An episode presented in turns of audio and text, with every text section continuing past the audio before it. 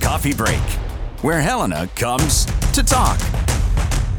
I am Troy Shockley, and this is the Coffee Break Podcast. Thanks for joining our chat today. Coffee Break brought to you by Cochrane Insurance. Folks, what the, the Steve Matthes story is?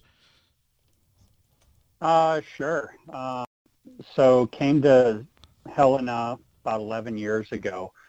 Been traveling around. Uh, most of my career has been in cancer research, um, but then decided to get into uh, uh, medical center laboratory medicine, which is what I'm doing now. Um, St. Peter's and Helena have just been a wonderful, wonderful experience for me. Um, life choices brought me here because of all the wonderful uh, hiking, and I'm a fly fisherman and hunter and those kinds of things. So uh, the, Helena is just a wonderful place to be. Yeah, you picked a good spot for that. I mean, as yeah, as diagnostics director, I mean, what what is it that you do there? What what does your day look like? Uh, you know, it's like anything. You're good at the technical stuff, and then you get moved up into management, and then your job becomes more about uh, people and strategy and things of that nature. So uh, I don't get a chance to play with any samples or do any of that kind of thing anymore, um, which sometimes I miss. I, I really enjoyed the hands-on Yeah. um, science of the thing. And you've been uh, they've kept you off the playground, and uh, for how long now? How long have you been uh, in charge out there? Uh, yeah, the full full 11 years that I've been here. Okay. And and recently um, have also assumed uh, some duties overseeing diagnostic imaging. So that's X-ray, CT, MRI, ultrasound, mammography, um, those kinds of things.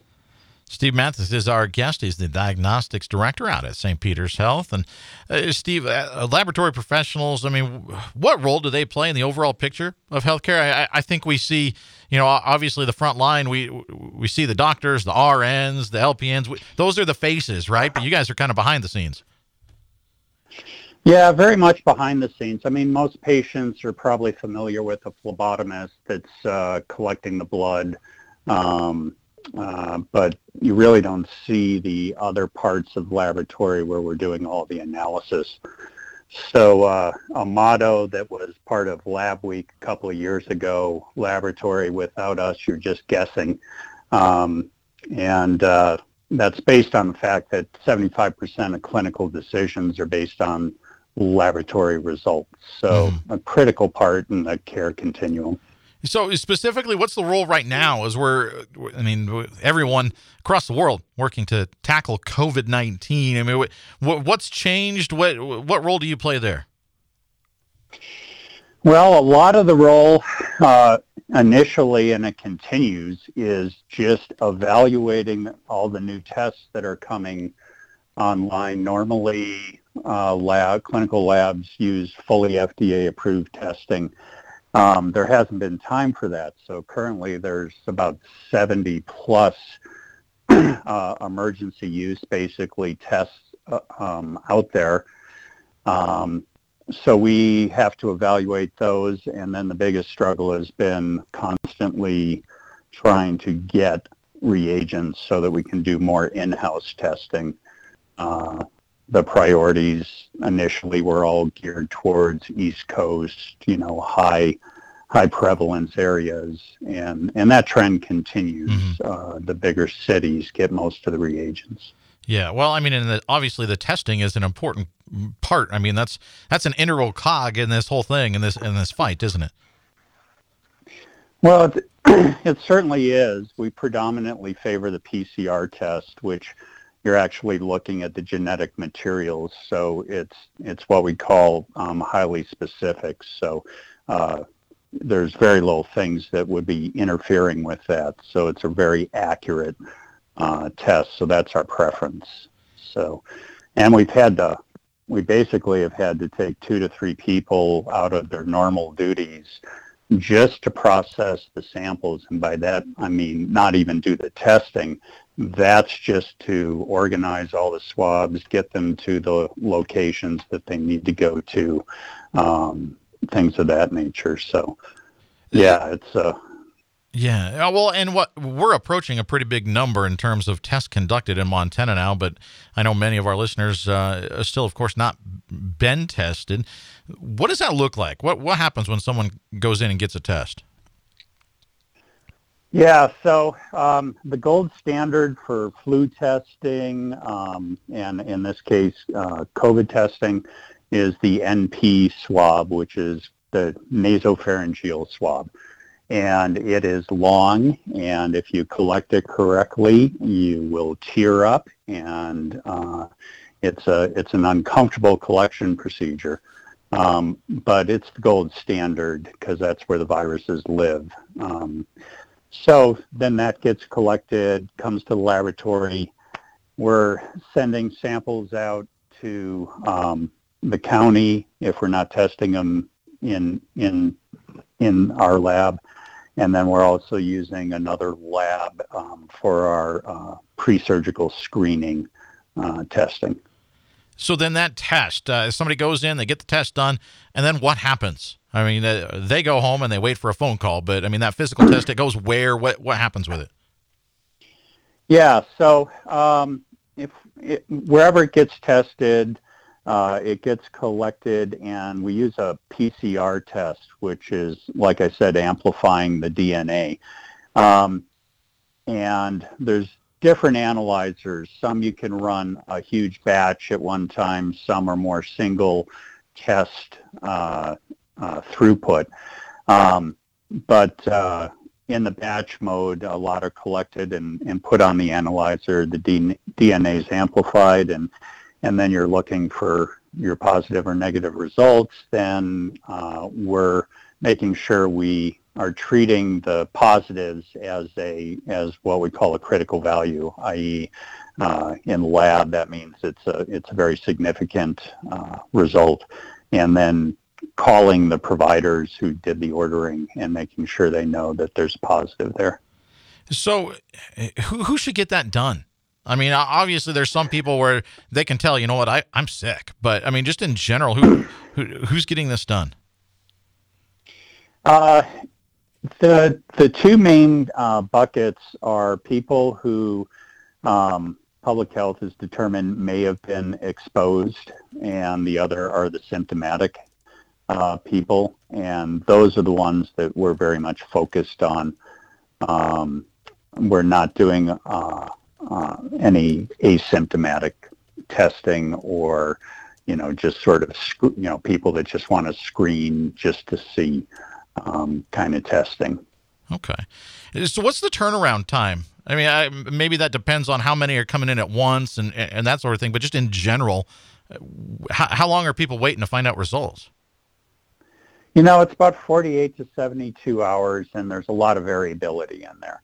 Um, when we can, when we can get reagents uh, for one of our instruments, the test is actually just an hour long. Uh, unfortunately, uh, we're not even getting any of those now, but we used to get about 20 to 30 a month for that. Then bigger batch mode ones are, are more in the order of, uh, you know, four to eight hours, but the, the the difficulty is is just the volume. So, you know, you get your results back in 48 hours, and that's it's it's a volume thing. It's not necessarily mm-hmm. how fast can an instrument run the test. Right. Steve Matthes is the diagnostics director out at St. Peter's Health. We got a couple minutes left with him, and I, I guess maybe the question is when when should people make it a point to get tested? I mean, you already touched on it there, you know, especially if they're having obvious things, you know, fever, whatnot. But maybe are, are there some subtle things that might make people go, you know what, maybe I should go just in case?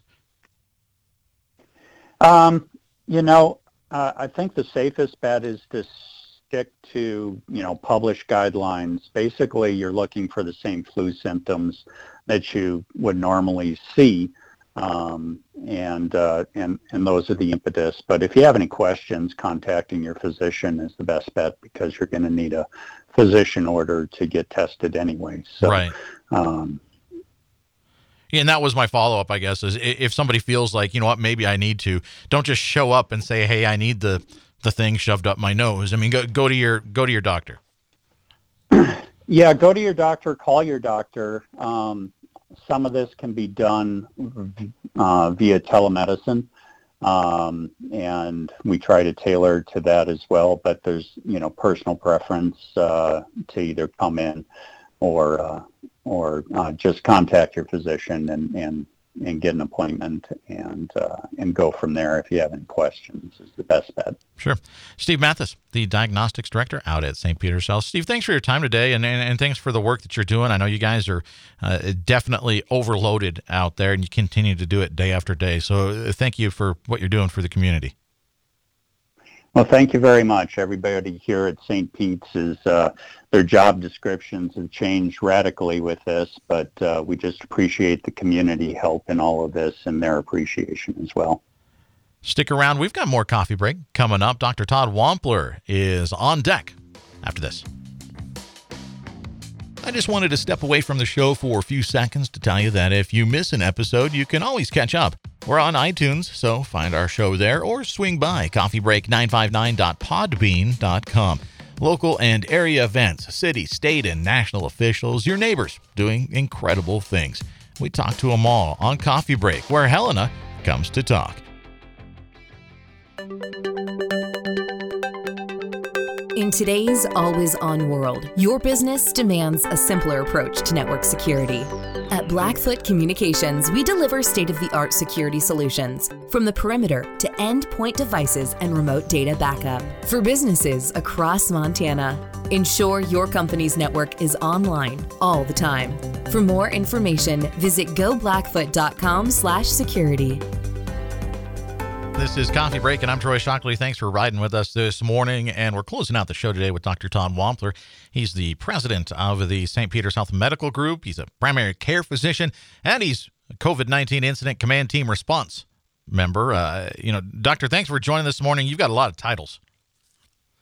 Uh, I do, uh, but uh, thank you for having me on this morning. Uh, happy to let people know what's going on. Yeah, uh, for those that don't know you, can you introduce yourself a little bit? Well, I'm a Helena native, born at St. Peter's, and I'm a family physician. I came back to town to practice about 18 years ago now. Uh, I am currently the president of the St. Peter's Medical Group. We've got about 120 providers working with the medical group, and I'm just really, really pleased to be a part of the St. Peter's team, which has just gotten stronger and stronger over the years. Yeah, usually when I have doctors on, I, I, I ask, you know, what what's your role at the hospital? But you know, we only have about uh, you know 14 minutes left, so I don't know if we have time for you to explain exactly what your role out there is. yeah, I think you're right. I, I wear a lot of hats, uh, but it's a it's a pleasure to do all the stuff that we do for the community. Well, we talked uh, to start the show a little bit with uh, Steve Matthes. Uh, of course, we talked about COVID, and that's something that you're certainly heavily involved in, invested in. Uh, where are we right now in the community? Because uh, we've been seeing these numbers grow in the past few weeks. We matching records of 39 cases the last two days. Now we seem to be headed kind of quickly in the wrong direction. I absolutely think that's the right way to look at it. We're headed in the right in the wrong direction. We've passed a, an inflection point. You know, we've got widespread community prevalence of COVID-19 right now. Um, in our service area, we've got more than 600 active cases out there right now. And, uh, you know, uh, the way to look at it is that we're headed in the wrong direction, but we've got time to, to get things going back in the right direction. We need the community's help to do that. Uh, there are a lot of things that we can do to help prevent that spread that I think we probably did a little bit better job of earlier in the pandemic. We're all a little bit fatigued with that. I, I sure get that, but it's still within our uh, power to, to reverse that trend and uh, make things better. Is that where some of this is coming from? Is just a result of people getting a little lax because we're just we're tired, we're complacent? I mean, is is that where a lot of this is stemming from? Well, I think that's part of it. Um, obviously, we, we see cases uh, surging all over the place. And in fact, uh, Lewis and Clark County and our surrounding area, I think we've done a relatively good job, particularly within the state. When we look to our neighbors to the north uh, and, the, and the west and the east, uh, and we have lagged behind them, I think a lot of it is because we in Lewis and Clark County, we have done a good job. Um, but it is human nature that, that we're kind of fatigued with this, and, and, and maybe there's just a little bit of, uh, you know, what's the use uh, kind of sense out there. But absolutely, we've done it before, and uh, certainly we can do it again and, and tighten things up uh, and take these very simple personal measures that will allow us uh, to continue to stay open in the community. You know, it's very important for uh, businesses to, to keep going and, and to provide all the services that they need to provide, and, and people need to live their lives. And we can still do that uh, by taking some very simple personal measures. We're talking with uh, Dr. Todd Wampler here on Coffee Break this morning from St. Peter's Health, and you mentioned, uh, Doctor, that we've we've got some community spread right now. Can you explain what that means? What what is that? Well, what that means is there's so many people out there with the virus right now um, that people are spreading it from person to person. It's not people going to Missoula or going to Billings and bringing the virus back. We've got plenty of COVID right now uh, in the county that we can just spread it around uh, to each other. Uh, certainly at, at, large events uh, when a large number of people are concentrated in an area, but it also means that uh, even at smaller gal- gatherings at home, uh, it can be spread. You know, uh, even if you if you try to keep your your group small uh, in those small settings in the household, that can be spread around as well. There, you you have a few people over for dinner, even smaller uh, gatherings like that. Uh, we just we need to be careful with those sorts of things and, and, and do the things that we know can reduce the spread with the social distancing and the mask and, and just being conscientious about hand washing. So, doctor, what is this when we're talking COVID? What is this doing to the hospital? I mean, uh, what, what what's the situation there? Well, there's two things that we have to think about. Um, and what's obvious to everybody is, well, you know, capacity of us to care for people, just availability of beds. Now, for the first time during the pandemic, we're, we're nearing our capacity. Uh, we've currently got 12 uh, patients with COVID admitted to the hospital.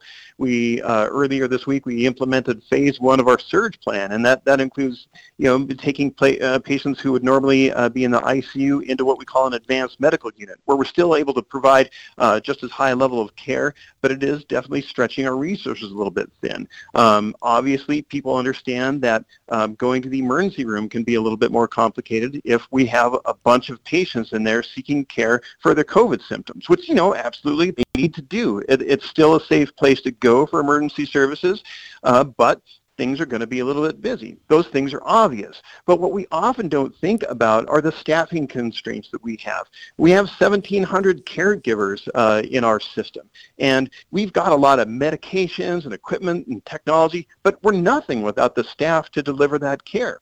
And they're members of the community.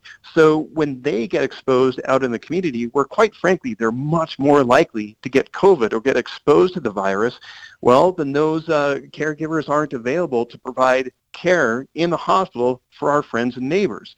You know, we take a lot of precautions in the hospital. We're wearing masks, we're wearing shields, and we have gloves, and we have gowns, and we're very conscientious uh, because we know that that's the setting that we're in. But out in the community, um, if we're around people who aren't wearing masks to protect others, then our caregivers can get exposed to the virus, and that makes them unavailable to our community to help take care of them.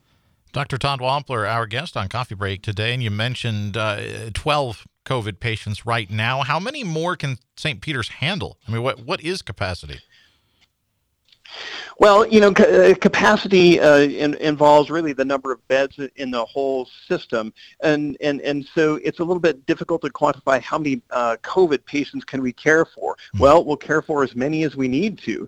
Uh, however, um, as we start to reach that capacity, we have to think about things like, well, uh, do we need to cancel or postpone elective surgeries and the other things that we do for our community in the hospital that aren't emergencies, but people need those services. You know, when uh, you have a, a, knee that's making it un- you you unable to walk around and enjoy your life, well, you want to get that knee replacement surgery.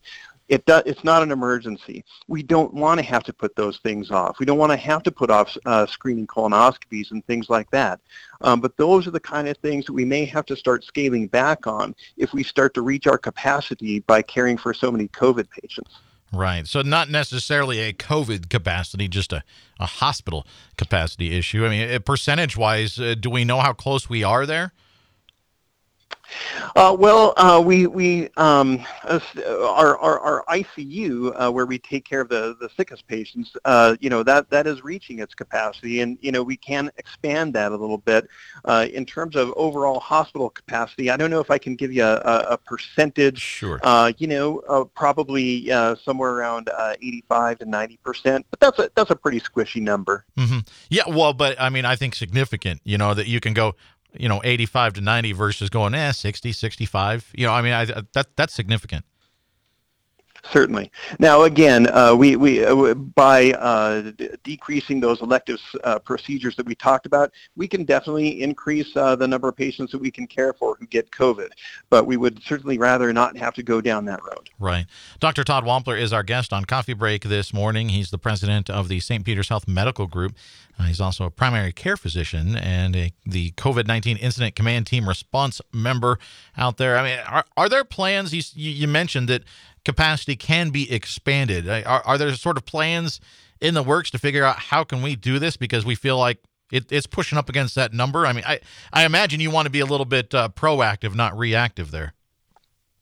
Oh, absolutely. Yeah, we've been planning for this for months, uh, starting in March. Um, and as we saw the case numbers increase, you know, we've been meeting regularly. Our incident command team has been meeting regularly. We drill these plans and, and review our surge plans. Uh, we've expanded cross training of our staff and and and uh, turning uh, non-critical care medical beds uh, uh, into medical beds. So, for example, um, you know, at some point we might need to use the beds in our same-day services area. You know, where we would typically, you know, just do uh, same-day surgeries where people get the surgery, go home same day, and, and spend time in those beds. Well, we can convert those beds uh, uh, for acutely ill patients. Um, we have uh, plans to expand our ability to care for people who uh, need uh, emergency or urgent care. So yeah, we have a lot of plans that we've been doing over the last few months, and uh, you know uh, many of them we hope that we never have to implement. And uh, I, I, do think that we still have time to turn things around and make sure that we don't have to do that. Yeah because uh, you know real world results we're looking at you know if we if you get capacity out there you know like you said we can't get knee replacements we can't have elective surgeries. I mean that's going to really have a domino effect down the line. Absolutely so uh, we've talked about it uh, before on the show, but uh, important this year, especially, it sounds like to go out and get a flu shot. Yeah, I'm glad you mentioned that because I think it tends to be very uh, down in most of our minds at this point. Well, you know, the flu, we see it every year, big deal. Um, you know, the, the, the fact of the matter is we get busy every year during flu season because the flu can make people ill. It pales in comparison to what COVID can do. But when you come to the hospital because you have the flu and you need to get checked out, we don't know if you've got flu or COVID. Um, and we've got to uh, do the testing to figure it out. And it, it, since we're nearing capacity right now, if we get a big surge of influenza cases, well, then that just compounds the problem. So what I would say is there's never been a more important year to get a flu shot. So I would include, encourage everybody to do that. Um, and in fact, uh, here at uh, uh, the, our Broadway clinic uh, on Saturday, we've got a flu shot clinic, um, and that's going to be from 9 to 1. And uh, anybody uh, can come in at $20 a shot. mask is required for doing that. But there are many, many avenues to get a flu shot out there. All of our uh, area pharmacies are giving them, uh, and of course your primary care physician is always a good source for that. But gosh, everybody should get a flu shot. Yeah, well, and that that's just it, right? Pretty much anybody can get a flu shot. There's really no right restrictions there. No, anybody can get a flu shot. Um, there are very rare people who have a true allergy to the flu shot. We used to uh, tell people, hey, if you've got an egg allergy, you shouldn't get a flu shot. That is no longer uh, a restriction. Everybody can get a flu shot. Dr. Todd Wampler is our guest on Coffee Break today. He's the president of the St. Peter's Health Medical Group out there, and he's been kind of filling us in on what's going on at the hospital. Just in terms of, uh, you know, you, you mentioned your folks out there, your manpower, they can be exposed, they can get sick. I mean, are, are, are we seeing a lot of that? I mean, are you down manpower wise as well? We have seen uh, several of our our, uh, um, our, our caregivers um, get sick with COVID. Really, just a couple, and and that's been because they've been exposed out in the community. Mm-hmm. But one of the bigger impacts is uh, just being uh, uh, a, a, close contact, and they get quarantined, and then they can't come to work for a couple of weeks. So that's been a bigger impact on our uh, workforce at this point, uh, because you know obviously uh, we want to make sure that our hospital is a safe environment to come in and get care, and so our employees who get quarantined, um, they they you know can can't come to work, and uh, we're, we're maintaining that very safe environment in the hospital. You've got about 45 seconds left, Doc. What uh, what message do you have for the community?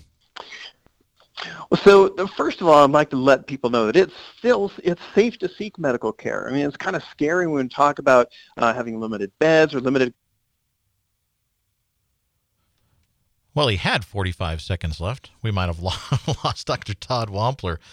Yeah, sounds like the I, phone gods got us again. Yeah, I think they got us. They're waiting right until the very end. They've done that before. Uh, so uh, apologies to uh, Dr. Todd Wampler out there at St. Pete's. He's the president of the medical group out there, also a primary care physician and a COVID 19 incident command team response member. Uh, doctor, I, I, appreciate you coming on and apologize for uh, our phone lines cutting you off. I promise Kurt didn't get an it wasn't a conspiracy trigger no. finger and uh, but yeah, do the things that we all know that we got to do. I mean, do the mask thing. I know it's obnoxious. I know it's annoying, but do the mask thing. Wash your hands and uh, we'll see if we can't turn this thing around. So thanks to our friends out at St. Peter's Health. But we're all out of time this morning. We'll see you back here tomorrow. I'm Troy Shockley, and that's it for Coffee Break today. Be sure to check us out on iTunes. Head on over, give us a review there. That's always much appreciated. Or swing by coffeebreak959.podbean.com. Thanks for tuning in. We'll see you back here tomorrow.